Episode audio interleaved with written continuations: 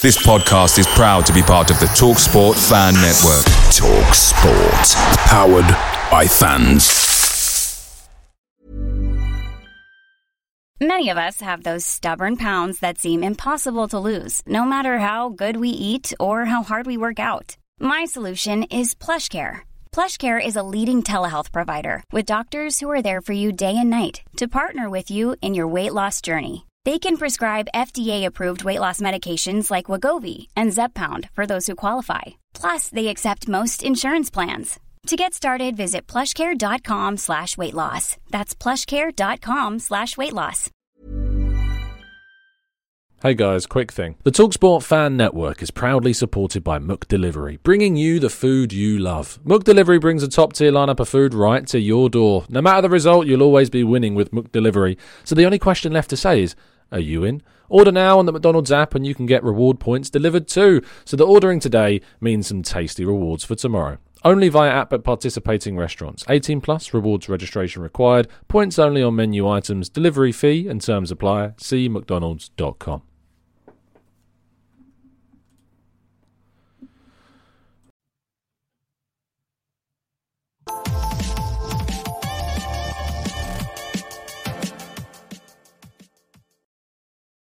Hello and welcome to the Gooner Talk. Back again with you guys for another show and another episode of our TGT podcast, our weekly show in which we reflect over the weekend's events. So I'm joined by some of our regular guests to get the lowdown on what their the- feelings and theories are regarding the game. To do so, I'm joined first of all by Dan Potts. You doing, mate? Are you well? Are you good? Very well, thank you, Canton. Thanks for having me on again, bro. It's freezing cold, bro. It's freezing cold, and I need. Do you know what? I've been at my parents for uh, for a little bit, and uh, it's absolutely freezing in my house. I thought, do you know what I'll do? I'll turn the heating off and just save on bills. Now I've come in, and it's like the biggest mistake ever, bro. So, but pleasure to be on, mate. Pleasure to be on. Always, mate. Yeah, absolute pleasure to have yourself on. Uh, as per, I know that as I say, people like when you, we get you on because uh, we obviously don't see eye to eye on everything, and that creates lots of plenty of discussion, which is always healthy. Uh, we're also joined by Raf, whose camera's got off, so I'm praying he's still there. Are you there, Raf? Are you with us, or have you checked something? I am. If you Yes. can hear me, can you hear me? I can hear you. I don't know yes.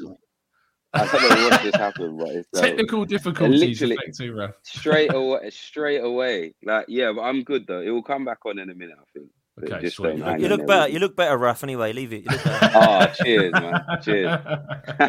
you see, we're a welcoming environment, is what we are. Is what we are. Uh, Yeah. anyway, let's get your raw reaction, guys, to the game yesterday. Dan, we'll start with you. What did you think of it?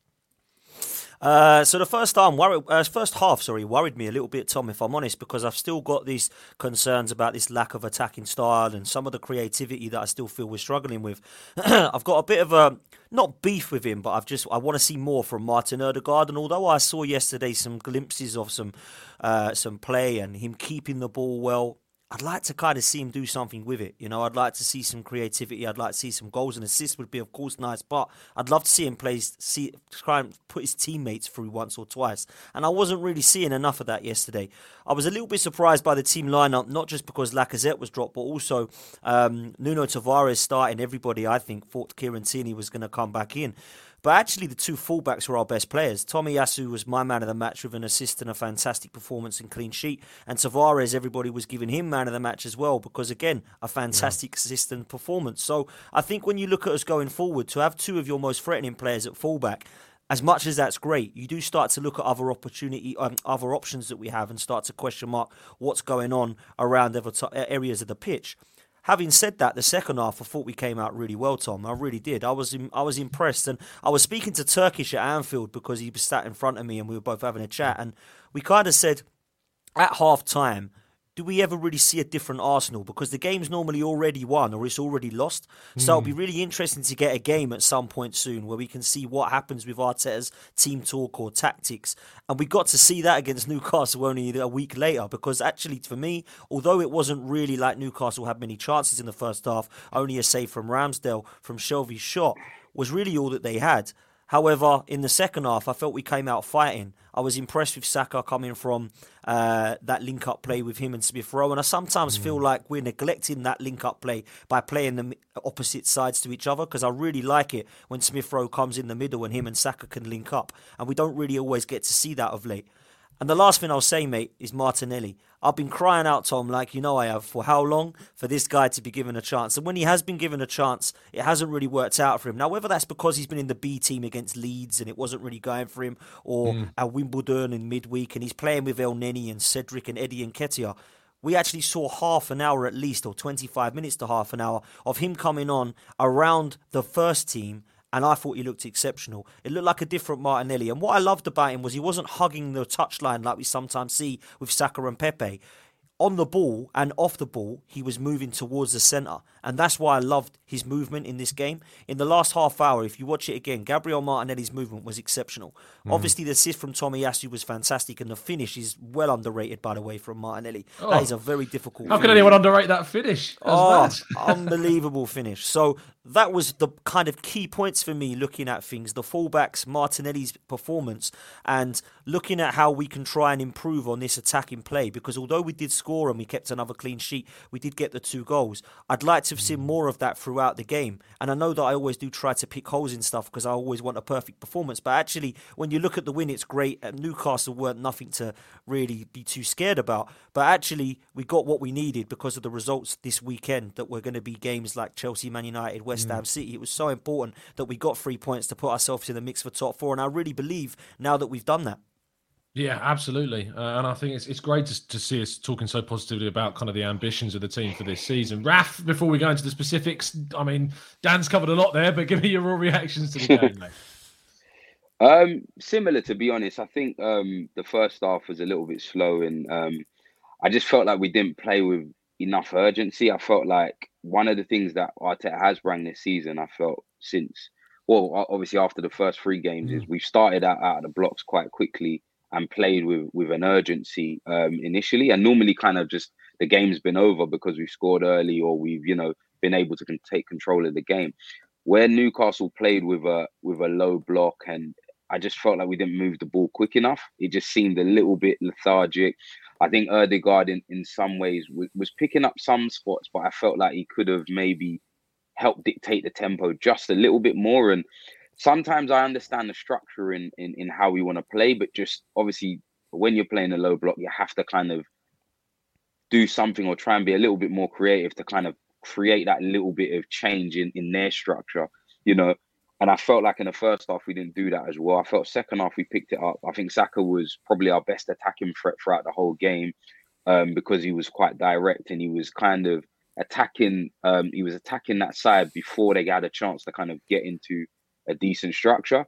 And then mm. I felt like when once we'd done that, I felt like we started to improve more.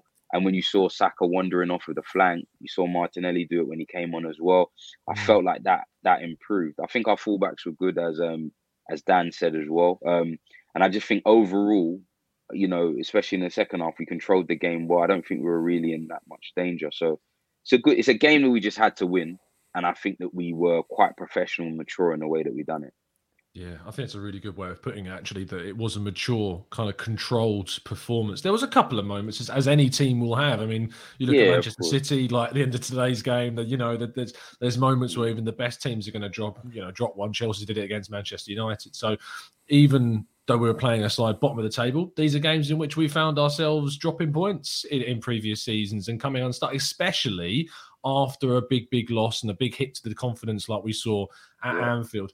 Um, Chatbox, thank you so much for joining us. I hope you're doing well. Make sure if you haven't already to drop a like on today's video and to give the boys a follow over on the socials as well. You can find Dan at Dan Arsenal 87 and Raf at Messy Music. Make sure you're checking out Raf stuff because he's doing some. I mean, you're doing some reactions now, Raf, on Twitter, which is great to see. And yeah, dipping mate, into the old content production. I, it's it's coming, it's coming. Trust me, trust me. Yeah, I'm enjoying it. it. mate. I'm looking forward. It's good to see people. Uh, you know, we, we feel like I am the Red Bull Salzburg of, of podcasts. We just like you know, we create. We develop podcasters here at this stage. it's brilliant to see. Yeah. We love it. I mean, I should be getting a fee, to be honest. Like, absolutely. Someone's got to come along and give me a five million pound bid for Raf. That's what we're going to see. Is that, is that what he's worth? Go to transfer Transfermarkt and check his market value, and uh, yeah, we'll see if we can get a deal done. Anyway, uh, let's let's go on to some of the specifics and chat box. We'll be getting some of your thoughts and theories throughout this. So do throw them in, and we'll have a section for questions towards the end of the show. But Dan, I, I picked up on the Anfield thing. We've seen Arsenal come back for some difficult performances this season. You think back to the the Lokonga and Partey mistakes in the Crystal Palace game, and we came back and won 3 1 against Aston Villa. We lose 4 0 at Anfield, and we come back with, a, as Raf said, a very mature, controlled performance against Newcastle. That that's that shows character, doesn't it? And that's something I think that's building in this side at the moment. Yeah, and I think the way that Raf ended that in saying it was a mature performance, I think the reason we've got to take credit from that line is because they are not a mature side. They're a very immature side, this Arsenal side at the moment. And apart from Thomas Partey and Aubameyang, and when Lacazette came on, I think everybody was probably under the age of about 25. So when you mm. look at that, moving forward, the future is definitely bright. Now, I don't think we can win massive trophies and Champions Leagues and titles with a young side like that. And we do definitely need some experience. But actually, when you look at what this future holds for the likes of Martinelli, Saka, Smith Rowe, even Gabriel and Tierney and Tavares and Lokonga moving forward, it's looking very, very bright. And I think some of the kind of mentality that's been questioned over the last couple of seasons has been fairly justifiable in my opinion. But when you look at the last couple of games and maybe the start of this season, I think their mentality is starting to shift and we've started to remove some of the culture. The likes of Mustafis and Kolasinacis and Ozils and players like that are no longer here when you look at what we have replaced that with, not only is it an upgrade in terms of technique and quality, but actually mentally they do look a lot stronger, or at least have the correct attitude to be wanting to wear that shirt. And Ramsdale was one of those. I think he's been an exceptional talent. I think Tomiyasu's been a great signing. Lokonga and Tavares, I think sometimes have been questioned over why we signed them. Actually, they've been fantastic because they've been mm. playing a lot more football than we needed. And Tavares was a great signing because it prevents Kolasinac coming back in this side, who's god awful. But also, it actually is an upgrade on Granit Xhaka, in my opinion, in yeah. midfield as well. Because although Granit Xhaka, people seem to have this loving session with him, everyone knows my opinions that I can't stand the guy. But actually, when you look at what Lokonga and Partey can do together, it gives a little bit of athleticism. And although Elneny is sideways and backwards like Xhaka, Maitland Niles gives you a little bit more of that athleticism as well. And I've been really impressed with his performances of late. And I'm really glad that it's a player we kept hold of and can make use of in this side because I think he can play in a few positions. So the mentality, I think, has been questioned, Tom, the last few seasons. But certainly mm. this season, we've seen improvement. And I think it was brave from Mikel Arteta. You know, everyone knows I'm not convinced by Mikel Arteta. But I think yesterday was brave by keeping in Lokonga and Tavares because he could have brought in Mel Elneny or Maitland Niles and Tierney because of the mistakes we saw at Anfield. I didn't think Lokonga or Partey looked particularly comfortable alongside each other at Anfield. Certainly, you brought up the Palace mistakes, which both of them were liable for. And then, mm. of course, Nuno Tavares, if it wasn't for that pass, I think at 1 0, we were looking fairly in the game, and that kind of killed it, that mistake. So, for them to both come back and not just be given the confidence by the manager, but to actually perform and bounce back with two great performances each as well, I think shows the mentality of this side that they can bounce back and that they're not going to just roll over and die after one bad performance. So I've been mm. quite impressed by the by the individual quality, and I still believe that the transfer window was nowhere near as shambolic as some people were saying. I was a bit underwhelmed with a couple of them. Probably mm. Martin Odegaard, if I'm honest with you, is the one I was probably most underwhelming with. Everybody else, I think, is proven to be a really good squad player, stroke first team player. So I think the mentality is definitely uh, definitely shifted to the right sort of way forward, in my opinion. It's definitely more positive than it has been. Yeah, look, I think um, one of the key points about what you said there, especially the signings and talking about kind of the perception of the window at the end of it. And Raf, is, obviously it's really good that Dan's kind of set this question up here because I know that myself and you have had discussions about Edu, and I'm mm-hmm. obviously not bringing this up just because it's yourself, but you put a video out on Twitter talking very openly and kind of in retrospective thought about Edu and the window. And in particular, yes, I agree with a lot of the points made about the fact we missed out on a central midfielder, the fact that we didn't do enough in the sales department during the summer, and there was still a lot of surplus players that we could have moved on. But the players that we brought in, all I think all of them played and start. Did they all start yesterday? Tavares, Ramsdale, yeah. Odegaard, uh, White, yeah and am I missing Tomiyasu? They all started. Tomiyasu, every single one of those six signings started, and then you throw in Thomas Partey and Gabriel, who are both signings of Arteta that were signed in the previous summer under Edu. It's this real kind of influx of quality additions that's turning this team around.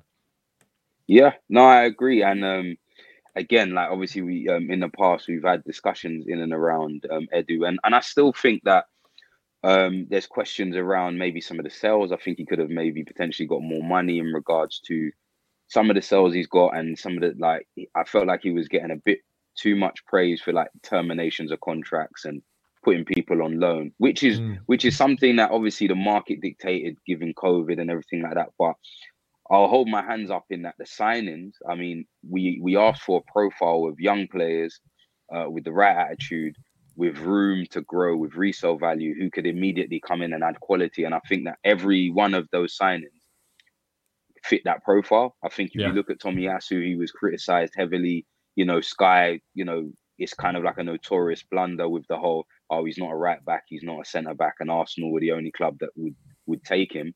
You look at it now, everybody's probably thinking, how did we miss that? What, 16 to 18 million? You look at Tavares, looks like a still at, at six to eight million as well.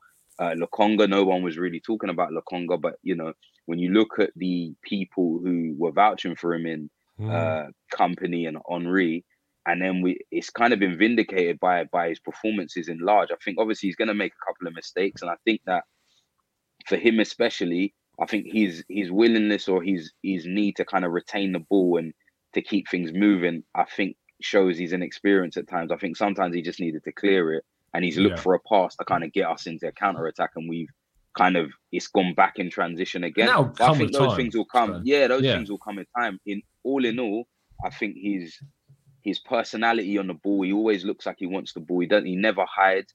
And even he, he had a quote that came out, and he said that um, I think after he made a mistake, he said, "You want to play a game as soon as possible because you kind of want to re- uh, like rectify a, a a poor game." And I just felt like that mentality is the type of mentality that we've been missing in the squad. Similarly with Ramsdale, you can see, you know, immediately the, the Yeah. personality that he has, as- well as his ability. It's what he mm. actually oods to the defense and the confidence that he brings to everyone else in the team. And I just think, all in all, even Ben White, you've seen all the memes have stopped about Ben White. Nobody really talks about him anymore, co- coincidentally. And you know, at the start of the season, everyone was saying how much of a blunder it was for us to spend that much money. And now he's looking like one of the best partnerships alongside Gabriel in the Premier League. So Mm. I have to say that Edu, you know, he, he's got it right in that sense. I think, uh, you know, as some of the sales come, you know, you look at Lacazette's going on a free again, Eddie Nketiah, which which admittedly wasn't completely his fault because Eddie chose to not leave. But I think we need to improve the whole, you know, people getting to the year of their contract or fully deciding their fate without resale value. But in terms of the signings that we actually have made, you got to say hats off to him and the team because I think all of them have been successful. I think Odegaard, who everyone probably looked at at the start of the season as the most like like stable signing, like the one that you Mm. say, you know what, it makes the most sense. because of what he did in those six been- months as well. Yeah, has probably been the most underwhelming, even though I think it's it's way Mm. over the top. But I think Yeah. he's probably been the most underwhelming. So you know, all in all, I think he's done exceptional um, in terms of this window. And if he kind of carries that on into next summer or in January, then I think we're in we're in a good position. Yeah, it's interesting. I was having some discussions. I mean, it came off the back of the Odegaard article I put out earlier. That obviously, the article was about kind of how I felt. I- I've got the feeling that a lot of the fan base is starting. Not a lot of the fan base. Some of the fan base is the correct terminology. Are starting to scapegoat Odegaard a little bit. Um, and like we can never just enjoy. You know, I put good performance. I we can never just enjoy something. Do you know what I mean? Sorry, I was li- I was literally gonna say. Sorry to cut in. I was literally gonna say that. I feel like I feel like Arsenal fans because of like the Wenger era. I feel there Mm. has to almost be a divide or there has to be like an issue, Yeah. and it can't just be that you know. All right, cool. He's not. He's Why not do you think that is? as that good is, as Maybe some. I, I, I just I, I think there's a mixture of things. I think that because of that, I think there's an immediate, you know, like there's an us and there's a there's a kind of divide mentality. I think to you know, and and not not to be kind of like a snobbish fan. A lot of fans have kind of come up in the social media era where Mm. they they see kind of negativity also brings, you know, more reaction to maybe some of the things that they say. I think that you know it's just a weird kind of thing within our fan base at times that you know there has to be kind of a reason for a problem. Like, and you Mm. see it with Aubameyang gets it a lot. Before that, it, was Xhaka, and I, I I'm not the biggest Xhaka fan, but I do think some of the hate has been a bit over the top. You, the same thing happened with Lacazette before. It was Bellerin. It was, you know, there always seems to be a player that we have an issue with, and if it's not the Mm. player, it's it's the board. If it's not the board, it's the manager. If it's not the manager, it's Gazidis, it's Wenger. It's I think that they're just sometimes there has to be an element like we're winning. Like, and I'm not happy with where we are completely, but you know, it's a decent performance. He's played all right. Yeah, he didn't pull up trees as in he was a man of the match performance. Was he terrible though? Probably not. So I just think we just need to not always get on our players personally. No, I absolutely agree, and I think that I think there's a couple of reasons for Odegaard specifically. I think you highlighted one in the fact that he was already obviously here last season. I think he wasn't he was never going to be a signing that excited loads of people because we'd already seen him, so it was he wasn't yep. as as much an unknown quantity, if you like. And there were a lot of links to mm-hmm. obviously James Maddison as well, which obviously built up kind of an expectation of the the the, the money that was going to be spent on an attacking midfielder. The thing about Odegaard is, and, and I wrote this in the piece that I've just put into the chat box, is that Odegaard started in the two games that we've created the most shooting opportunities 30 against Norwich and 24 against Newcastle. And whilst he wasn't directly involved in an assist in either of those, his influence on games and in the way that we build up is there. It's just it just goes under the radar sometimes. And I don't think it's as obvious for people to kind of pick out there's something down. I'm just sticking on this and kind of the the perception of certain players. Another player that's getting a little bit of criticism, and I want to tackle this stuff now so we can go on to the more positive stuff towards the end, is Thomas Partey. And I think Thomas Partey has definitely dipped in kind of what we know that he's capable of. I mean, you think back to that ironically, we're playing Manchester United on Thursday, and you think back to that Old Trafford performance he put in mm. alongside Mohamed Elneny last season. That's the kind of level that we know that he can achieve those performances. Do you think that it's just linked to kind of the, the frequency of injuries he's faced? And he's not 100% fit, or do you think there's something else going on with him? Thomas Partey is, if everybody's at their best in this Arsenal side, Thomas Partey is our best player. It's that Agreed. simple. He is yeah. the best player that we've got, but he needs to be fit and he hasn't been fit for well since he signed for the club, which is so very Arsenal, isn't it? But when you look at two of the players that have been mostly injured, one of them is probably our most consistent up until this season in Kieran Tierney, and the other mm. one's our best player in Thomas Partey. So I see it as good news that when we do get both those players back, we're going to be a better team. Now, there's obviously the Nuno Tavares Tierney debate, which I'm sure we'll come into. But Thomas Partey, for me, is a massive figure in that midfield. And when you look back to the games where we've really, really stepped it up against teams that everybody thought we were going to struggle against, i.e., Spurs and Leicester, for me, he was one of our best players. And mm. head and shoulders above anybody on the pitch. So when I look at the type of midfielder that we need, it is him. My other question mark about it is I do like Lokonga, but is Partey in need of somebody else? I believe that he is. And I think Lokonga's great. I like Maitland Niles. Elneny and Xhaka just do a job and need to probably go in the summer.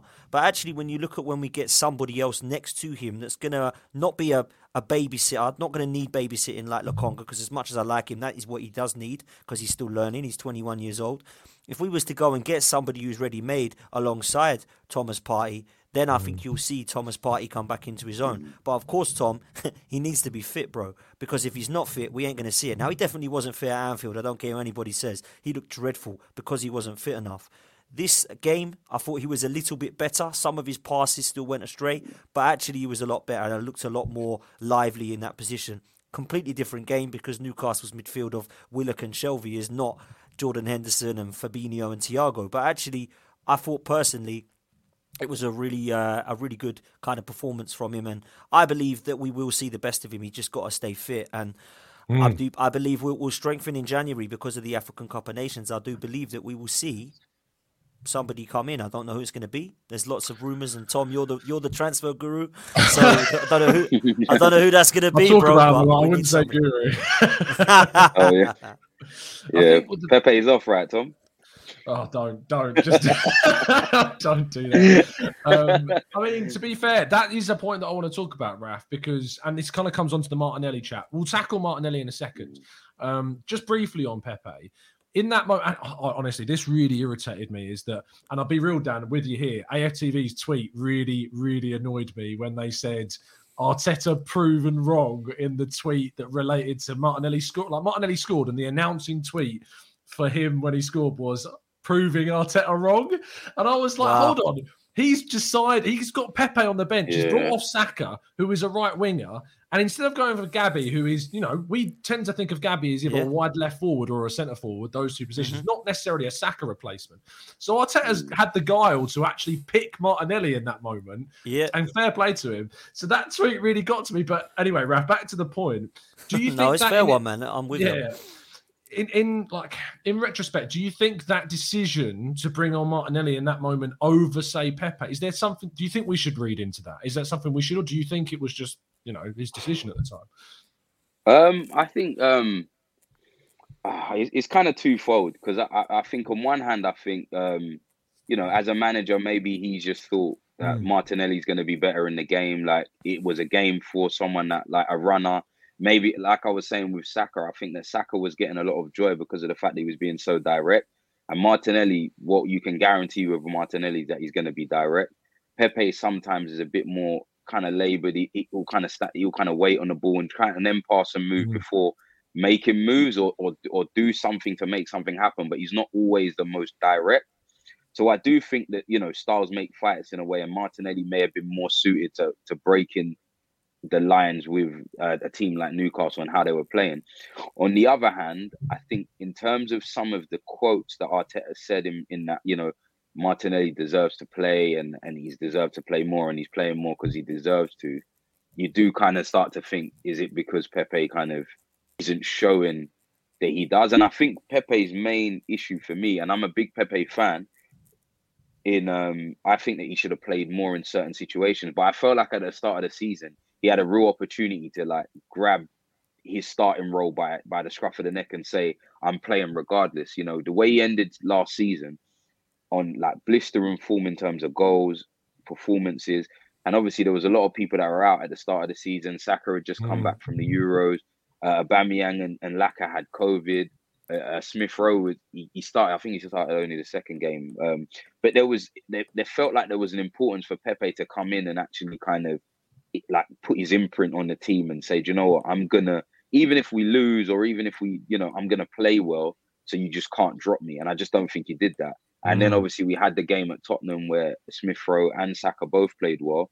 And then since then, and, and then Lacazette obviously came in against Palace. And since then, they've all just been playing well and he can't get back in the team. And I just think Pepe I just think he's one of those players that need an arm around him and need to be told he's the best. Mm. And you know, I'm gonna play him in spite of you know the frustrations. And I just don't think Arteta sees him as that kind of player.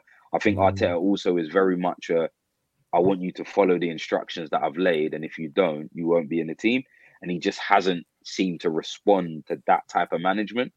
And yeah, I think it's significant in that I just don't see a way back for him in terms of maybe what we thought he was gonna be, if that and it's a shame because mm. I think that I, I, I definitely think oh, he's yeah. a player there, and I think that technically he's probably our best like best attacking player technically in terms of you know some of his touches, some of the way like he's finishing and stuff like that, but he just doesn't seem to just he just, just doesn't seem to want it. I don't know, like he just seems very lethargic, and I just I don't know. I, I just don't, don't think it suits. I just don't think Arsenal suits yeah, Pepe. Like I, and that's not to say he's not a bad player.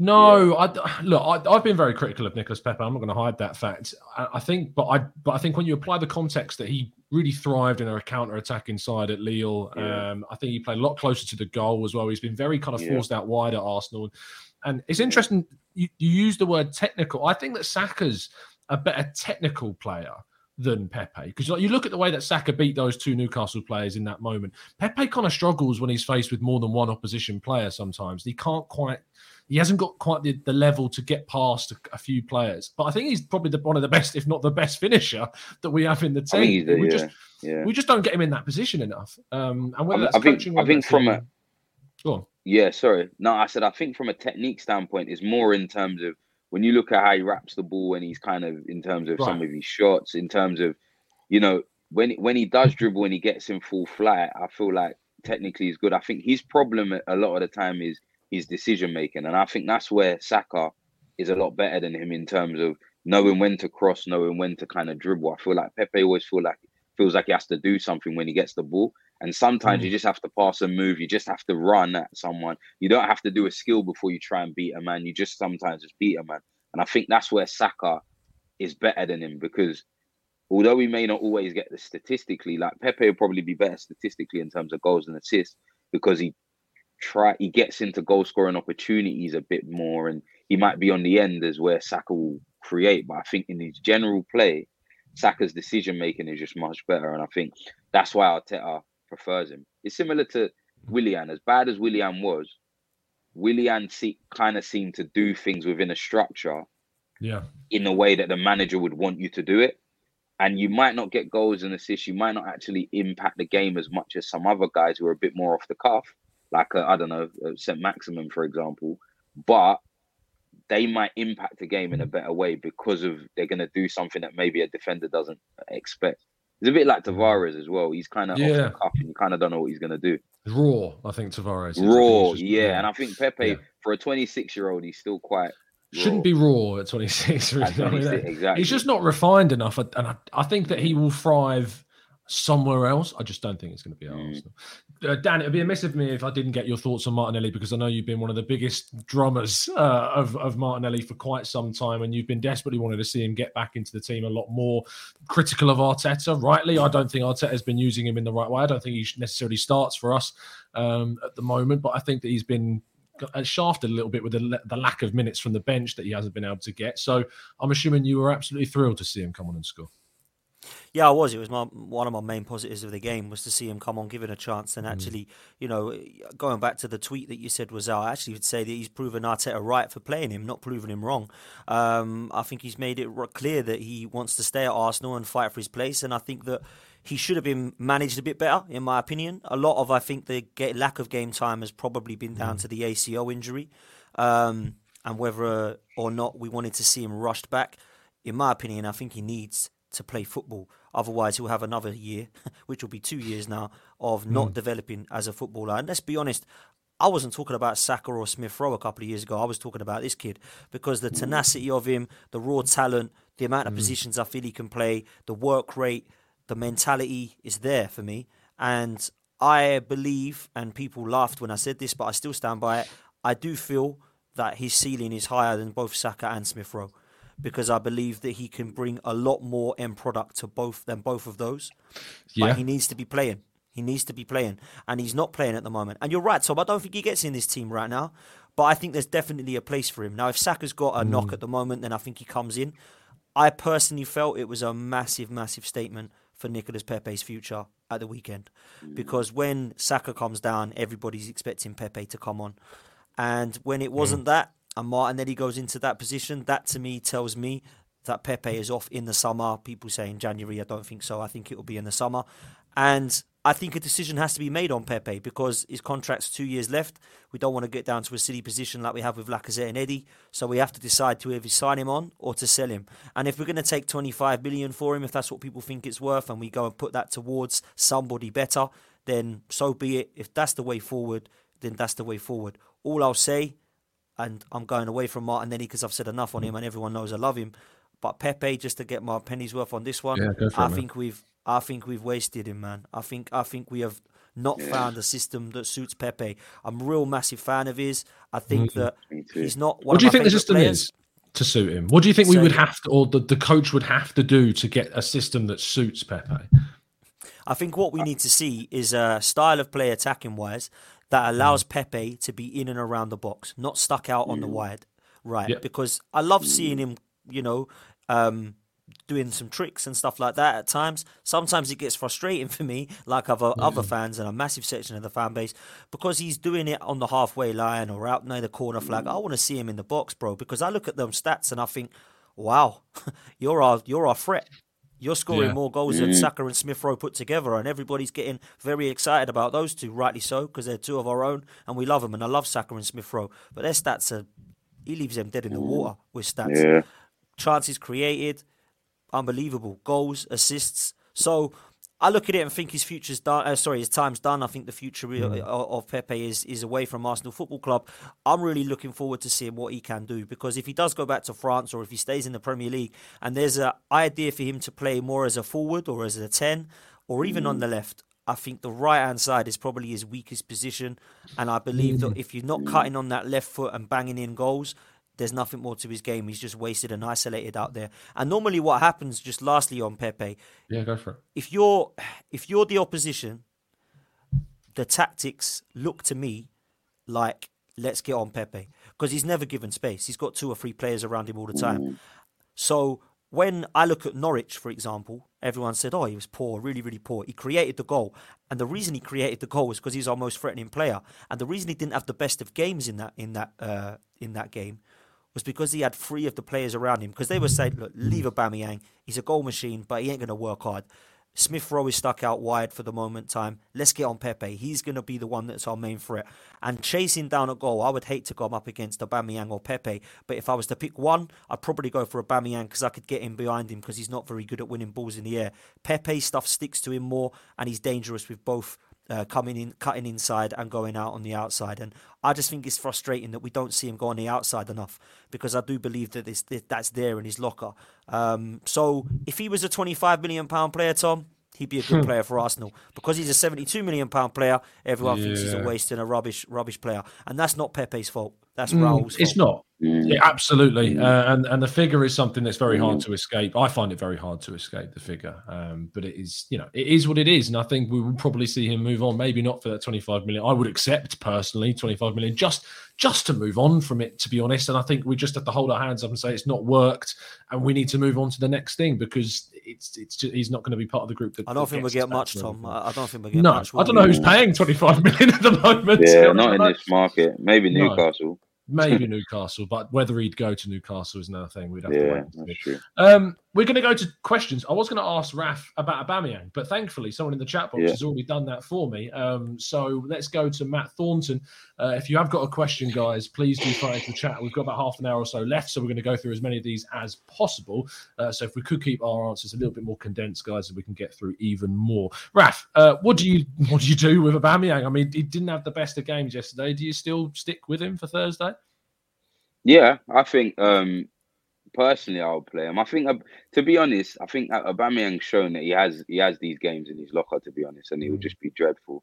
But I think again, I think there's there's a bit of the Aubameyang bashing all the time. I think one thing that last season everybody said about Aubameyang was he was just kind of walking around the pitch. He didn't look as interested, and now he's working his socks off. Like so, even when he doesn't play well, mm. he's impacting the game in that way. He's leading the press and from that we're actually starting mm. to get um that we're creating chances or, or, or you know or it's it's kind of i guess he's leading by example in that sense uh do i think i think now it is a bit more of a sense of he's maybe playing based on the fact that i don't really trust anybody else to, to go into that game like Lacazette for mm. for his qualities I don't think he, he doesn't show that he's going to score enough goals. Mm. Um, you know, he's good at holding up the ball, and and, and they're in a way there's sometimes the opposite in that obviously Aubameyang doesn't hold up the ball well, it doesn't stick with him, but he's a lot he's a lot more of a goal threat than than Lacazette is. And I think with Aubameyang, although I think the main issue with Aubameyang is the chances creating are, are just limited. And I think he's always been a striker that maybe needs four four chances he may score two. He's always been that type of striker, even from Dortmund, Saint Etienne, and at Arsenal initially. And I think now he's only getting one chance, maybe two chances a game and that's why I think it looks worse than it maybe is. But I think ultimately, who else are we going to play up front? I don't think, although Martinelli scored, I wouldn't bring him in that game at Old Trafford away through the middle and say, all right, now Martinelli, is the keys, go and play. I just think that if you were going to do that, you would have had to have done it maybe a couple of games to to, to kind of bed him into that. And I just don't think you're going to do that realistically. So I think that I, although Aubameyang's not in the greatest of form, I think it would be remiss to to, to leave him out now because and, and mainly because of the option. I think going forwards into the summer, I think that's going to be the area that we do strengthen, and I think he'll be eased mm. out. I think he'll still stay, but I think he'll be eased out, and then we'll just go on a free. But I think that right now he, he's the best option that we have up front. Sticking with the striking situation, Cole Jan says, Dan, uh, would you sell Lacazette in January? It would force us then to sign a new striker. Well, I think we need to sign a uh, new striker in January anyway. Um, so that's my first point. Do you think um, that will happen? I, uh, the reason I'm going to say yes is because oh, really? uh, of what we just because of what we are just talking about, um, we ain't mm-hmm. exactly firing on all cylinders. The last time I looked, it was minus two, bruv. So we definitely need to be sorting our goal scoring out. So, Eleven goals uh, against City, Liverpool, and Chelsea don't help, but I see what you mean. Yeah, yeah. very true, yeah. very true. Actually, yeah, very true. But we're better defensively, apparently. No, I won't go into it. Um, so uh, you had to one in. There you go. Um, no, uh, I, I do believe in the summer, all four of our strikers may have moved on. Balogun on loan, Eddie on a free, Lacazette on a free, and Aubameyang, I believe, being sold because he's got what really? one year left. and I believe we'll see a completely different strike force. So I might be wrong. We might keep Aubameyang, and I'd nobody want to pay him a shocked if ridiculous Aubameyang amount. Yeah, I'll be shocked because who's going to give him that money as well? Yeah. And that's that's that's why I'm bringing up the money thing because I don't think anyone's got that money, uh, particularly Barcelona and Real Madrid who need strikers. I don't think they can afford to pay him that. So I believe personally that we may see him, if out of the four, staying uh, for his final year. But I wouldn't surprise me if Lacazette says I want to go and Aubameyang says, "Well, he's my brother, I'm going as well." So I think when you look at Lacazette in January, I'd keep him just for the pure fact that I don't really think that it's worth selling Lacazette, who's fitted into a new formation and style for us for the first time in God knows how long um, to then just for the sake of between five and ten million, which let's be honest, that's what we're going to get for him. Um, we might as well just keep him. I think personally, um, I wouldn't sign him on a new long-term deal because I don't want to give somebody else 250k that's in their 30s. Um, so and that's what he's going to ask for because he's on 180 at the moment. So I think personally, what you've got to do is look to sell Lacazette and Eddie for, for just get rid of them in the summer. It depends what you want to do with Aubameyang, but we need two centre forwards to come in. I believe we need one in the, in January personally. If not, we definitely need two in the summer. Um, so that's the way I see it. Um, I know there's a lot of links with, with strikers. We need to be realistic. We're not going to go and get Haaland or somebody like that. But actually, what we could do is look at you know one of Vlahovic or, or Dominic Calvert-Lewin if they are more realistic. Um, but I still feel that we need two Tom in the summer if we're going to lose both Laka, Eddie, and of course Balogun, who I think needs a loan because he can't keep playing under 23s. Man, he's killing it. We need to get him playing first team football, even if it's at, at Norwich or, or Brentford or Sheffield United or something. We need to be looking at him playing. So that's what I would do personally. Yeah, no, I think you made a lot of great points there. I think that I think we'll get two if Aubameyang also goes. I'd, as as Raf said, I think I'd, I'd be shocked to see him leave um, because the finances involved with that and the fact he's got one year left. And I, I struggle to think who would, why Barcelona or why Real Madrid, who were the two that probably could afford those wages, why they would go for him. Maybe we talk about China and we talk about Qatar with these places that play PSG though. PSG might be getting rid of PSG do silly and- things. Maybe, Yep. maybe they, yeah, maybe they take a gamble, but it- that does make a little bit of sense, I suppose. But I just, yeah, I still struggle to see him going. Uh, Balogun, look, I think he goes on loan this January. He's killing it for the under 23. He scored a, a hat trick the other day. Uh, fantastic player. He's, he really is. And what's interesting at the moment, and I wrote about this too, is that he's starting to play slightly off to the left hand side of the striker in kind of this, you know, Henry style, just skewing to the left, cutting mm. inside, finessing finishes. It's great to see, and that kind of added versatility to his game is only going to help him gain more opportunities in the senior side. So I think he goes on loan in January. If that loan goes well, bring him back into the senior setup next season because you're losing Nketiah, you're losing Lacazette at least. You bring in a striker, and Balogun becomes kind of a part of a Balogun, a Bamiyang who's kind of in his last legs, and a new striker that comes in. I think you could argue we play Balogun even with another striker slightly may or maybe left of centre. So that's going to be intriguing. Uh, Wesley says, Raf, who would fit as Partey's partner? Who could we bring that has the experience and quality for that role? Um, I think, to be honest, I think there's quite a few options. Uh, we we probably spoke about this before, but um, Mm. I think um, I, I would like Kessie personally. Kessie, um, Mm. Obviously, Bissouma is the obvious one, but I don't know if he's got a little scandal that nobody knows Yeah, about. we don't know. We don't. yeah, allegedly, yeah, it's all allegedly. alleg- we don't yeah, know. Allegedly, so let's just leave that one. Um, obviously, skill wise, Bissouma. I think uh, Zakaria is an option potentially. I like Renato Sanchez. I know that I know that you're not a big fan, but I, if he could get the, the injuries sorted, I think he's a great Yeah, player. But I think risk, isn't it? I think- Seventy-one that's- that's- games, Raf. that's, Seventy-one. that's the only issue for me. But I think if you're looking at, I think Kessie, uh, Guimaraes, Zakaria, or Sanchez, I think there's a few options that you could go with. I think it'd be Mm. one of those two. Maybe, yeah, I'd, I'd say one of those, to be honest. Yeah, you got Bruno Guimaraes at Lyon. You, I, Yeah. I like Fabian Ruiz at Napoli personally is another option. Um, Yeah. You've got Mikel Merino at Real Sociedad is also very good. Um, there's there's a few uh, out there, Raf, that's for sure. Yeah. Go on, mate. No, I thought on. you were going to jump in. No, I, I was just gonna say. I think one thing that because because um I just think we need athleticism as well. Though I think that's the only Mm. reason why some of them, especially even like a Fabian Like Ruiz, Kessie, is a yeah. very good player. Hmm. But I think I think athleticism is something that we've lacked in the midfield, and I think while Partey has that, I think that Yeah. we could add that, and and and I think that would really kind of give us a new dimension, especially given the way that we're playing with under Arteta and pressing and stuff. It's, it's tricky, isn't it? And it's a good point because I don't know what future formation Arteta really wants to play. Like I feel like it's four three three, and I feel like it's the single six yeah. with two eights in front because I think he wants to mm. to do that to try and unlock more attacking potential yeah. from the team. But then you you've got a problem because Partey, I think, is wasted at six because I think he can play an eight mm. role and be really kind of transformative and progressive with the ball, but he has struggled in that department, and actually maybe him sitting in that six role can work. And someone like Fabian would be good in a number eight role in a four three three, but yeah, in a pivot kind of number two, maybe yeah. maybe less so.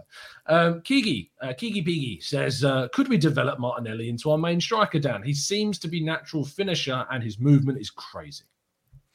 So people uh, always ask me, does Martinelli look like a left winger or a striker to you? And he's always looked like a centre forward. I think when he played under Unai Emery, I think the 10 goals that he scored were pretty much all from him being up top in the League Cup games and the, the League games. Yeah. yeah. So I believe he's a centre forward. Um, I don't mind him playing on the left or right to start with, but I do think his long term future is up front. And I think that if the situation is going to be that Lacazette and Eddie and some of the options may be not there next season, we may see more of Martinelli through the centre. I think he's got pace. He's definitely a finisher. I think his movement's unreal. And I think he's got that kind of tenacity mm. that maybe Alexis Sanchez had that could play kind of either down the centre or either wide or wide positions. So I think this is a great question, and I would 100% agree that I believe the future for Martinelli is up top. I don't even know how old Martinelli is, Tom. Is he 20, 20 or what? 20, yeah, yeah. so 20, that, yeah. he's got so much. He's got so much potential, man. He really has, and mm. I would. I'd love to see as a centre forward. I really would. Yeah, I, it's funny you lose track of ages. Lokonga's 22 now. Um, like I, I was writing about him today, and I was like 21 year old Lokonga, and I was like, hold on a sec, let me just let me check if he is. And he wasn't. He was 22. yeah, it's so crazy. it's funny how quickly like you just I, have to keep track of age. Like Ben White's no longer 23; he's 24, and like it's just keeping track of these things. Benjamin, mate, Benjamin. Sorry, sorry Benjamin. apologies, Benjamin. Benjamin, Benjamin White. Yeah, um, Thomas. Yes, Thomas is Benjamin. oh, don't don't call me that. that's, that's, only when I'm in trouble with the missus. Yeah. yeah, man. Same um, with me, Daniel. Daniel. Daniel. what have I done wrong? What have I done wrong? Raphinha, uh, what do you think about this question from Alex? Uh, could you see could you see uh, Tavares maybe becoming a winger in the future with how far he gets forward and how unpredictable he is and that cross he has on him? Not not if he not if he keeps shooting like he's shooting. yes, um, solid point, I think yeah. I, I, think he's just gonna be he's just a new age fullback. I think you can pretend he play. I've just realised. Sorry, sorry, Raf. I've just realised that Raphael is surely the longer version of Raf, and I've gone to Raphinha. Yeah, Raphinha. Like, what was I thinking? Yeah, Go on, sorry. Freudian slip oh, he'd be a good signing for us. That's right. He would be. But, um, yeah. um, but yeah, no, I think I think Tavares just will just become a better version of himself at left back. I don't I don't really see him as a winger because I just think he's a bit too he's a bit too unpredictable in terms of if, if you had to rely on him in forward situations to actually mm. be your focal point of attack, I don't think he would be as promising. I think him being a fullback, being able to get up and down the up and down the pitch, being mm. an outlet, um, I think is, is perfect for him. I think that he's going to be able to grow and develop, and him and Tierney is going to be a battle potentially for years yeah. because you know, the way that he's playing, Tierney's going to have to do well to get back in the team. Even though I probably would play him against United, just just experience wise, I think Tavares, mm. you can hardly say he's put much of a foot wrong. And I just think that this is what we need in a team. I think City is the perfect example of having, you know, quality in different um, in, in in all positions where you kind of don't know what their first 11 is going to be and you're never really like apart from maybe De Bruyne and uh, Ruben Dias and, and Ederson, you kind of don't know yeah. who's going to play, and you're comfortable with it either way. And I think that's what we need to get to. But I think that will be Tavares being a, a quality left fullback as opposed to a winger, personally. Yeah, I'll just put a link in the chat box to uh, an interview I did on the Arsenal way with uh, Tavares' former coach, uh, João at Benfica. He, he's the man that actually converted him from a winger to a to a fullback. And I asked him about that on the show, and he talked about how like he just the qualities that he was showing struck him more as someone developing into a fullback, especially with his kind of added, added physicality to his game and his yeah. height that he's got yeah. too. And so that's why they ended up converting him. But yeah, if you want to check out that interview, link to that is uh, is in the chat. Uh, let's jump to. Uh, I mean, we talked about strikers. Uh, Greg asked which striker could we bring in in January. It's a big question, Dan, because the, the type of deal that you can do in January is always going to be tough because clubs don't really want to part with their best players. You're going to have to overpay typically, and not all the players that you necessarily would like to be able to get are going to be available. So, how do you think we would tackle that if we were to sign one? Depends how much of a big club we are, Tom, and if money talks or not. Yeah, because sure. if you're a big club, you'll get who you want. Um, and if you convince the project and the dream to a player, who's realistic target. They've got to be a realistic target. There's no point of us going for Mbappe or mm. Haaland. We have got to go for, like I say, a Calvert Lewin or a Vlahovic. Now, neither of those clubs are going to want to lose their striker, their main striker, in January, so it's going to cost a lot of money. I don't know if the Kroenkes are going to give us a lot of money. If the rumours are true about 60 or 70 million pounds being put about, then you go to Isak, Vlahovic, or Calvert Lewin and say which one of you wants to come now. We'll get the other one in the summer, maybe, hopefully. So hmm. I think with Vlahovic, he's the one I'd go for because I love the, the I love the fact that he's just an all-round striker. He's basically Giroud, but one-on-one, I'm comfortable, if that makes any sense. So Yeah. I feel like when it comes to a player I could pick, it probably would be him. Now the rumours are that we're looking at him and he's not really interested. He doesn't want to come or whatever. I don't know how true it is, man. You'll probably know more than me. But that's the sort of type of player that I'd be looking at getting personally. Now if Everton carry on the way they're going, Calvert Lewin might actually be more tempted to come to Arsenal than we think. So Yeah. I I don't know if it's true about him being an Arsenal fan. I don't know if that's absolute is. right rumours. yes. There we He go. was. So I mean, there were think that several be- tweets that he put out when he was a kid that suggests okay. he's very much an Arsenal fan. Yeah. Okay, so that's a good start as well because I feel like he loves the club and would want to be playing for the club he supports. So that would be a good option for me if Vlahovic doesn't want to, for whatever reason, come to the Arsenal. And one thing I just want to finish on is something that comes back to the last question. I get really annoyed when people start having debates about, oh, Tavares or Tierney, one of them ain't going to be able to be here. This is what we need to mm. be in every position. Do people not know Yeah, that? hundred percent. This has to be like this in every single position. Yeah. But we're already saying, oh, Pepe or Martinelli have got to leave because they're not going to be good enough. They're going to want to go. Mm. Tavares might not be able to got to play him at left wing, otherwise he's not going to stay. You don't hear this at other clubs. We never had this in the Invincible season, did we? We never had Reyes being told he's going to go or Fabregas. He's better go and get a leave. He's not getting in this side. Edu better leave. Ray Parlour, his time's up. He's got to go. We never had that. They were all part of it. Kanu, Will Tour, they were massive parts of the Invincible season. We mm-hmm. never had that because back then we were a big club. Are we not? Are we so used to not winning stuff at the moment that we can just have eleven players and the rest of them have to be Senderos level? Do you know what I mean? So we hmm. need to look at this as actually we have got personally probably 14 or 15 really good players at the moment. We need 25. So there's still 10 positions that we need to look at upgrading, in my opinion, player wise. And we Yeah. can't be moaning about Tavares. Oh, no, it's such a shame. Who the hell are we going to pick? That's a great decision to have. I want that in hmm. every position, mate. Sorry, I had to get in that, that in there. No, no, and I think I No, think it's true. in, interestingly, and we go back full circle to where we were talking about Edu at the start of the, the episode. You look at what he's done. He's brought in Tavares at left back, a player that's now starting games at left back. He's brought in Aaron Ramsdale. Obviously, Mikel Arteta was a big influence on that deal as well. Aaron Ramsdale's coming in and started playing. Tomiyasu was brought in, starts at right back immediately, shipped out Hector Bellerin because they, you know, they don't have the faith in them anymore. I'm encouraged by that business. It tells me that you know they're going to be ruthless. And even though Lokonga's doing great with Partey, if we can go out and sign a central midfield that's better than Lakonga is performing now, 100%. all the better for the team. Absolutely. Could Yeah. not. Speaking of Tavares and Tierney, though, uh, Wilson says, Raf, who starts against Manchester United for you? Um, yeah, I, I kind of answered it already. I think um, I, I would probably play Tierney. I know it's a bit, it's hard because Tav- Tavares is he, he hasn't really done much wrong, but obviously the thing he did do wrong was in a massive game that kind of that that swung the pendulum of the game completely. Obviously, it was already let me not say swung because it was already a bit on on on, on the side of Liverpool, but.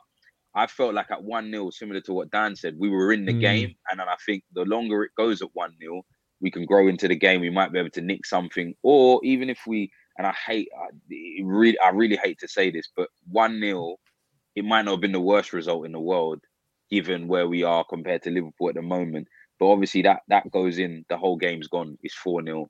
It just looks a lot. It looks a lot worse. Like it, it just, it just had a lot worse of a kind of air to it because it kind of felt a bit same old Arsenalish. But Mm. I would probably play Tierney. I would say that he, he's fit. He's, he played for Scotland and played well.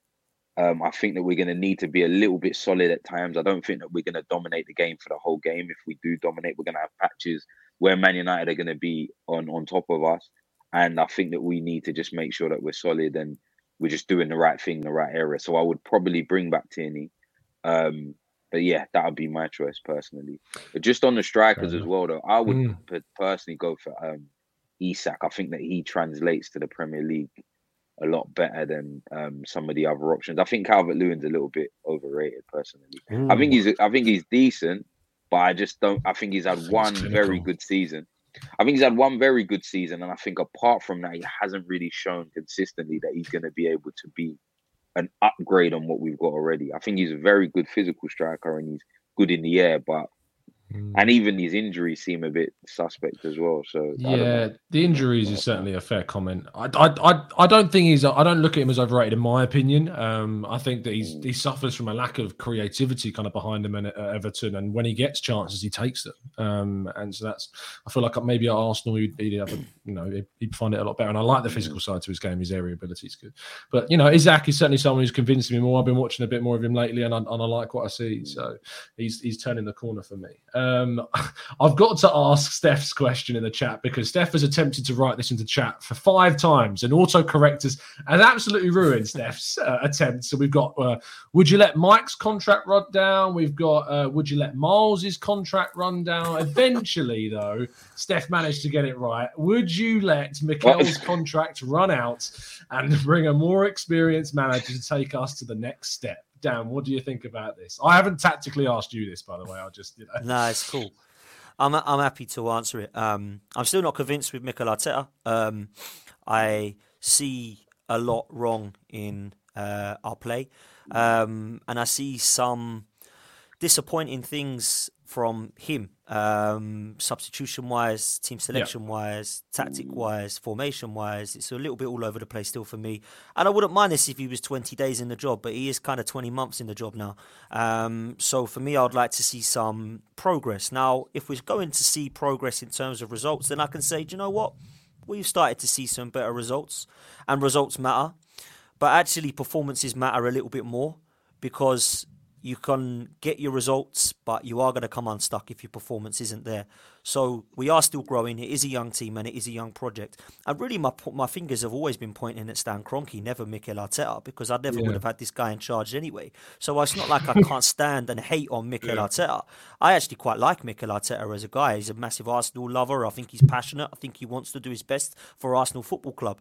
But actually, when you look at what he was given, it was a shambles.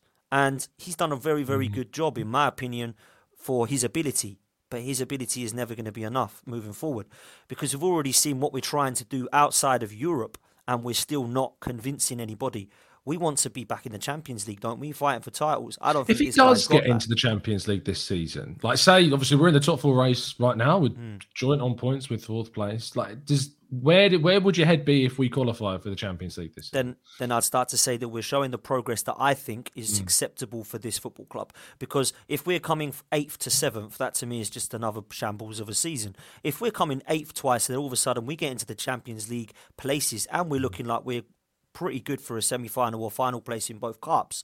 I'm thinking this guy's getting something right now with his team, with these players he wants. So there's still a long way to go for me, Tom, because beating Watford and Newcastle and Norwich and Burnley is not really convincing me that we're right because Leicester, I should Spurs, be wetting my knickers. No. Exactly. So Leicester and Leicester yeah. and Spurs, I sat there and I thought, this was a this was a really good result. But Leicester were getting hammered every week, and Spurs sacked their manager. So then I look at that and I think, should we be beating them teams? Yeah, I think we probably should at the way that we were playing compared to them. So I think what I need to see is him to blow me, blow blow us out the water and think, wow, I'm seeing so much progress and a performance that I am really walking away from the Emirates proud of, and I'm not quite seeing that at the moment. I'm loving the results. I love it when Arsenal win. I'm not one of these ridiculous fans who wants Arsenal to lose so that Arteta gets sacked. No way. I want us. I want Arteta to be here in ten years' time because it means we're winning titles and win the Champions League. So that's the way I see it. And just lastly, if you said to me, do we want to cut his contract short? I don't really care. The way I see it is this: if he doesn't start to show progress in the league positions, not in win two mm. games, draw five, win one again, and everyone gets excited, lose again. Then we go and win, beat Watford again, and everyone's excited. If we can go on a consistent run and we can start to prove that we are there or thereabouts for top four, as we are right now, I'm a happy bunny. So I'm happy right now because we're where we should be. We're not going to be in the top three, but top four race for Arsenal, West Ham, and Man United is definitely on. But, and I'll say this, I did it when Tuchel and Lampard have the same Chelsea side that he is now getting into white title winning and Champions League winning. Not to say that we are, but that's just give you an example of where Lampard could take this Chelsea side ninth and Tuchel wins the mm. Champions League and is now currently sitting top of the table with them. That for me is what maybe Ten Hag and Overmars could do with this current side, take us to that ne- next level, which for me is consistently getting into the Champions League and competing for trophies. Then you add what you want to it. Look at you know a few players um, to bring in, and then you can try and catch up with the top three. But at the moment, in my opinion, Liverpool, Chelsea, and City are three of the best teams in the world. I can't really give you anybody that's better than them. I can give you someone who's on par with them, like a Bayern Munich. But three of the t- best teams in the world are currently in our league, and that just sucks. But that's the way it is. So we've got to be the best of the rest. And if Arteta gets us top four, he'll be here 100% next season, and I'll be behind him. Mm. I, I, have to say, and, I, and the chat box and I, I'm very honest with you guys. I think there's a there's a few unfair comments towards Dan about his assessment there. There's no abusive comments, not at all, but criticism of, of that. I mean, let me read Thibaut Pessis. Dan, we're tied for fourth. I'm We'll used still like you if you give. I know, I know, but I, I don't like not giving people the opportunity to respond. And from my no, cool. perspective, and from where I'm at, like I always said after the VRL game, I was like, I can't, I can't back Mm. that. Like, that for Yeah. me is not something I can sit here and be like, look, we got to keep the faith because I wasn't seeing the progression. We finished back to back eighth place. This season, we're starting to see things change, which is great. It's progression. And right now, yes, we sit tied for fourth place on points, and that's great. And I will sing all day long about that. Mm. But at the end of the day, if we're tied for fourth place at the end of November, but come May, Well, we're seventh, Yeah, like, it- I don't. I won't care that we would join it for fourth in November. It's going to matter what happens at the end of the season. It's great right now, and Dan's not sitting here saying Arteta's got to go. Like you'll see a lot of commentators turn around and sit and say it's a mm. case of we've got to see this consistently done for the rest of the season and achieve our goals. Now, I I said, and Raf, I want to bring you in on this as well yeah, if we don't get top six, he has to go. Um, because that's three seasons and he's not progressed us. And I think there's a lot of talent there. And there's and I think Edu, who I you know my thing about Edu, I really like the guy and I think he's doing a great job. I think we need a, a manager that's gonna, you know, really put in place what Edu's kind of foreseeing at this club with his recruitment. And if Arteta can't progress after three seasons, I think that's enough evidence to say that we probably need a change. But if he gets top six, which is my expectation for the season, top four would be an unbelievably good achievement for us this year. I, I had no hope at the start of the season we'd ever get into the top four. So to get that would be great. But do you, what do you make of kind of the, the debate around his position at the moment, Raf? And you know, the idea that we've just got to full on back him now, or that still there's a lot of people that go, no, we still got to go. Where do you kind of sit on the spectrum? Um, I'm, I'm, I'm, I'm quite, I'm similar to Dan to be honest, and, and, and yourself in that. Um, I, I, I don't personally think, I, I don't think that he's the right manager for me, us personally. I'm happy to be wrong though. I'm happy to be wrong, and, and I hope that he is. I hope he does well because it will mean that we don't, we don't have to change a manager. But I mean, as much as I can see a bit more progression, and I'm starting to see slowly an idea of how he wants to play, even in regards to Tommy Tomiyasu being inverted right back. I can kind of see that Chambers fit that mold more than a Cedric and a Bellerin, and maybe that was the reason why they were starting. And now you have a better version in Tommy Tomiyasu. You can see an improved aspect in that play. Similarly, in just certain things that he's done in terms of how we're playing, I see improvement. I see a better structure defensively. I see a goalkeeper who can play out from the back with less mistakes. Even though I I I, I felt like Leno's a decent keeper, you can clearly see that Ramsdale's been an upgrade so far in what Arteta wants to do at least. But I'm still not convinced in certain things. And and even though we're getting better results, I mean, I think tactically, in-game tactics, I think tactically he's he's shown he's been able to adapt from the beginning of the game, but in-game. It's very evident that he's going to make the same substitutions almost every Mhm. game. You know, Odegaard, Lacazette comes off, Odegaard comes on normally. Well, the Martinelli it- change is, is hopeful, isn't it? That that It was a little bit it- different, and that was ho- it's hopeful, but it's the same. It's kind of like for like in terms of position. Like the formation didn't change in any way. There was no actual change in the way that we approached the game from a tactical standpoint. It was just another player in that position. So I think in that sense, for me, has to improve. I think that he has to improve in maybe his management of the squad at times has been has left a lot to desire. I think there's times when he's played people in like kind of almost like they were injured or they were 80% and then got injured again. And then that's affected us in the long run. There's just little things. I think Arteta's shown for me that he does seem to have good tactics and he's got good application out of certain players. But I think that his man management could improve. I think there's just a lot of things potentially that could improve. Do I think that he's going to take mm-hmm. us to where I think Arsenal deserve to be? I'm still, I'm still not hundred percent sure, and that maybe is what Dan and some of the other fans are saying. While I'm not think... on the Arteta out brigade and oh yeah, he has to get out, and I hope we lose. So he like to me, I don't think they're. Well, they're not fans, so yeah. So no, that, that that's the like, madness. Yeah, I've never understood that. Yeah, but I've I never just understood that. I just think that we still got to see like it's it's not even been a season yet where we've got into Europe under him. So like apart mm. from obviously getting through the FA Cup, I mean in the league. So let's just see how he develops. We're playing well at the well, we're getting good results at the moment. So let's just see if that maintains and that can actually kind of get into actually great performances. Because right now we're still being solid and getting wins without me being outstanding. I think personally. Mm. Yeah, yeah, and I agree with that. And I, I, sorry, Tom, I just want to come in on oh, that because I think he's bang on. And I think what Raf's saying there in terms of there's so many things. The reason there's so many things is because this guy's a novice learning on the job. So of course there's going to be so many things that we're not quite right yet, or he's not quite mastered yet because he's still learning. And I personally don't like that as a club ambition. I would rather him go and learn his trade at Bolton, Wigan, or even, you know, a, a Brentford or a Sheffield United, and then look to come and get the Arsenal job. Because somebody that I do like who's young and up and coming is Graham Potter, but he didn't get stuck straight into the Man United job. He went to Östersunds, he went to Swansea, he's now at Brighton, and let's be honest, he probably was an option for Manchester United and may even still be. So I look at that way that a manager goes, and I think, do you know what? That's perhaps the right way to do it. Go learn your trade, get yourself experience and better at what you do, and then go and get yourself a big job. And that for me was just not the way forward for us to look at.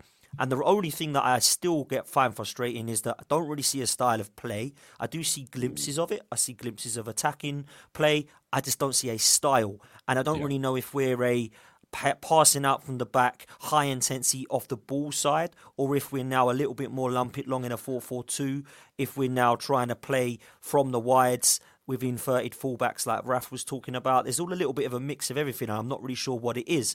And when your attacking stats are comparable with Burnley and Norwich, Norwich we're in trouble yeah. as a football club. Yeah. So we need to change that. And I hope that he can. And I want to see progress in those positions because I feel for me that the answer isn't always we need new players because he's had enough new players now. Yeah, these there's only about five left that aren't his, I think. So mm. we need to get away from it's the players or we need more players because this is his team now. And for Klopp to get out, for Klopp, Tuchel, Emery, and Wenger to all get 30 goals out of Aubameyang, and for Arteta to get 15, something's wrong there. Do you think opinion. age plays a little bit of a thing there? Potentially, potentially. but go on, uh, Raf. Sorry. sorry, I, I, would say it would if he was getting the same chances and missing. And that's the point. I, I, think the issue for me is the chances created. He's not like we create a lot less chances than we did under Emery, uh, Emery and especially under um, under Wenger. And I think that's the main issue for me with Arteta. I think defensively, we do look a lot more solid and we have a defensive structure. But I think the way that he's attacking now, it seems so geared around getting the ball wide and getting balls into the box and kind of like percentages. It seems it mm. just to me, I just think there has to be an element of creativity and the players are allowed to express themselves. And that's where you will see a lot more chances created as opposed to this kind of, I don't know, symmetrical kind of yeah. thing that he's got that I, I just don't see working at the moment for me, I think Arteta's instilled a mentality in this side, and that's a really yeah. good thing. Like I, I think you see, the, yeah. you see, the, difference between this current group of players and say the end of Wenger's era and Unai Emery's team. He hasn't been able to instill a side that really get behind him and his ideas. Yeah. The issue is now is whether those ideas can really kind of you know grow into something that we see, as you say, a style. I agree completely with what you guys say. I think Arteta's done some really good things, but to to he, he's not you know he's he's far from the finished coaching article but he's, he's yeah. still got a long long way to go. And uh, that's i mean that's understandable. He's, he's a completely new coach but understandable in that sense may cost arsenal you know the, the future that we want. I hope that it doesn't. And i really want arteta to prove to us and to everyone that he can get this team playing in a way. As you boys have said, we can see glimpses of a star. I mean, you look at the Tavares goal, for instance, that mm. was showed us what this team is capable of doing under Mikel Arteta. You look at mm. plenty of the goals that we've scored, although there's not been too many of them, and that's kind of been one of the issues. Yeah, but there does. The show, the, the style is there. It's just now about kind of you know getting that out of this team on a consistent basis. And not only that, but we we've dominated possession in so many games, and it's the lack of what we do with it that I find so frustrating. And Aubameyang, yes, and I, again, I, I know I feel like I'm self plugging myself like crazy, but I put a piece up the other day about how I felt like we could sign. You could go out and sign Robert Lewandowski, and we'd still have a goal problem because we're just simply not creating the chances for the striker at the moment. Saying that, Aubameyang did miss an absolute sitter on Yeah. Saturday, which Oh, completely yes. undermined my piece. Yeah. And I was Wow. like, oh, "Thanks, Auba, for that. Really appreciate Oh, that." But uh, That yeah, was it was a really bad miss. But maybe that, but part and parcel, like there's no there's no excuse to miss that chance. But what you can say is a possible reason as to why it is because he's getting so few chances that he's used to. Yeah. He's just not he's he's not in gear. He's not he's not got Mm. that you know that level of focus and consistency in his game that he's used to, and maybe that affected him. But it is. I, I think it's a balance as well, Tom. It's about a balance because under Emery and Wenger, we were very good going forward, but boy, did we leak goals. And I know that I Mm. took the mick earlier by saying that our goal difference is rubbish because of our bad defending, but actually, you don't have to be Einstein to work out that Gabriel and White is better than Mustafi and Sokratis, right? Yeah. So we're going to be better defensively. So when you go forward now, you need the balance so that we're not leaking goals Mm. four or five per game, but we actually might get a chance where we might be able to beat Norwich four or five nil because we used to do that. So if you can get that balance right, then I think that's what's needed. And again, you know, he's had a long time to try and get this right now, Mikel Arteta, and you know, Vieira at Palace. Um, Graham Potter at Brighton, um, David Moyes at West Ham. I've had kind of enough time for them to come in and also look to implement a style and what they want. And I think they've done that very well. I know Palace lost at the weekend, but actually, when you look at what they're trying to do, it looks like they're they're all thereabouts. And I tipped them to go down this season, Palace, because they So lost so many players. And Yeah. Vieira, I thought was going to have a real tough time, but actually, it looks like he's done a really good job. So I'd love to see Mikel Arteta now show me a style and show me that he can get this team scoring goals. That's the next step for me. Yeah, like Patrick, just to round off the show, says the table doesn't lie. It's just the, the Burnley points for the weekend that has been postponed.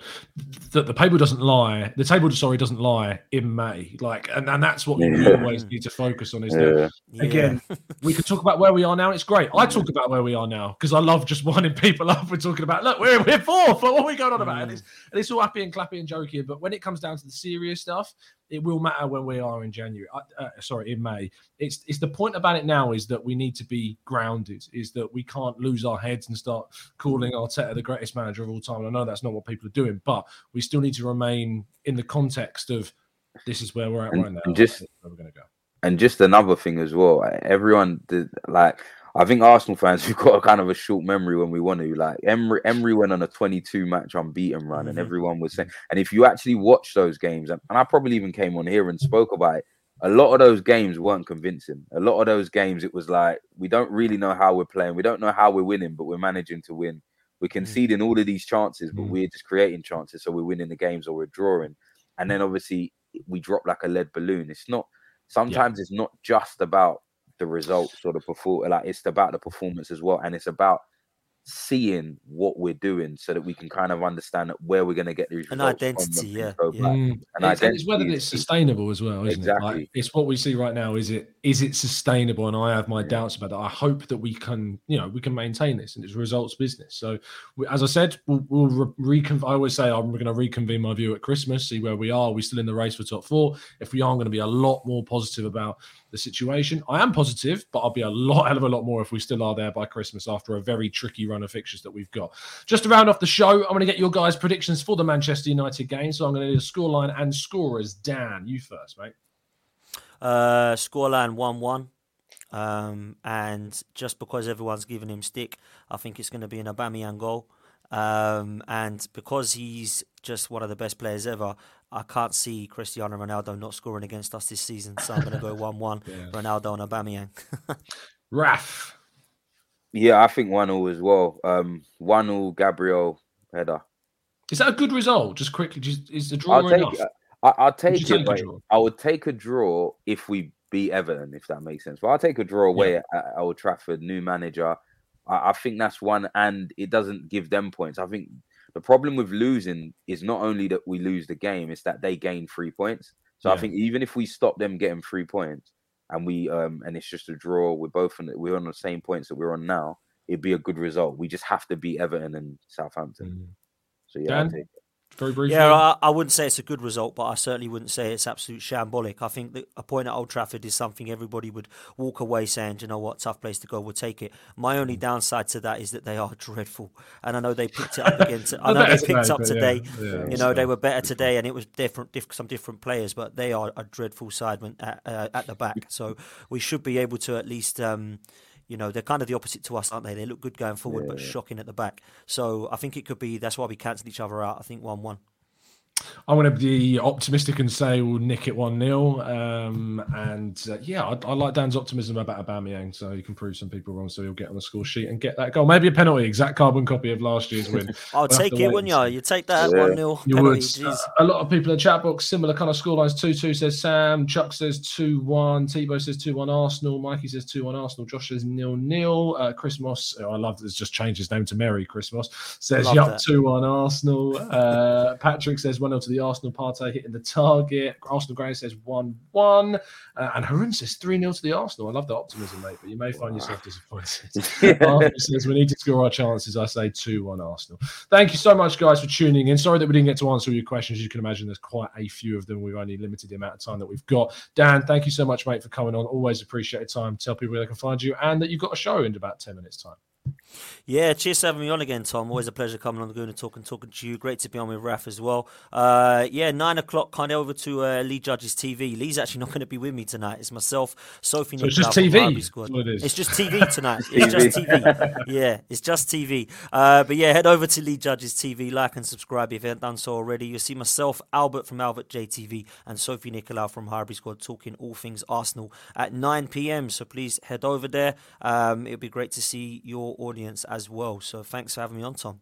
Absolutely. If you jump over, make sure you tell Dan where you've come from and hit the like button as well, of course. But yeah, nine o'clock live in 10 minutes. Make sure you go and check them out. Raf, thanks so much, mate. As always, fella, tell people they can find you and what you're going to be up to with your own stuff. Yeah, um, yeah, messy music on on Twitter, Instagram, all sorts. Um, yeah, I'm gonna start to um put up a bit more stuff. Um, and yeah, just share my thoughts, share my feelings, music in, in, in there in between as well. So um, yeah, just keep just keep plugging away, keep keep subscribing. Let me know what you think.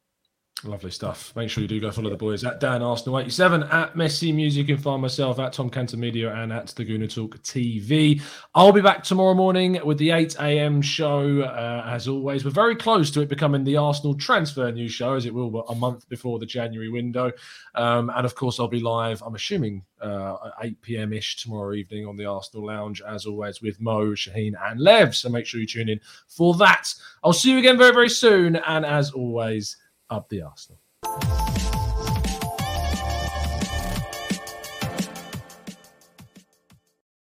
It's the 90 plus minute.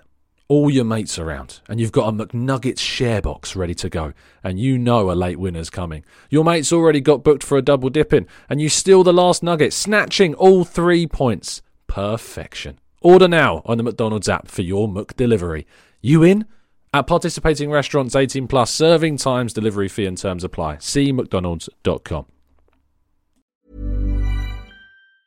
Planning for your next trip?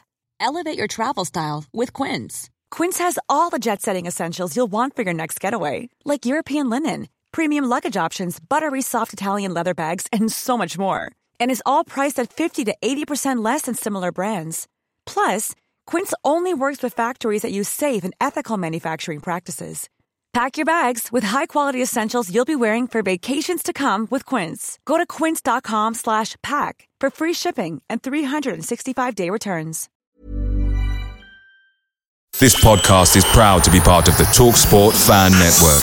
Talk Sport, powered by fans.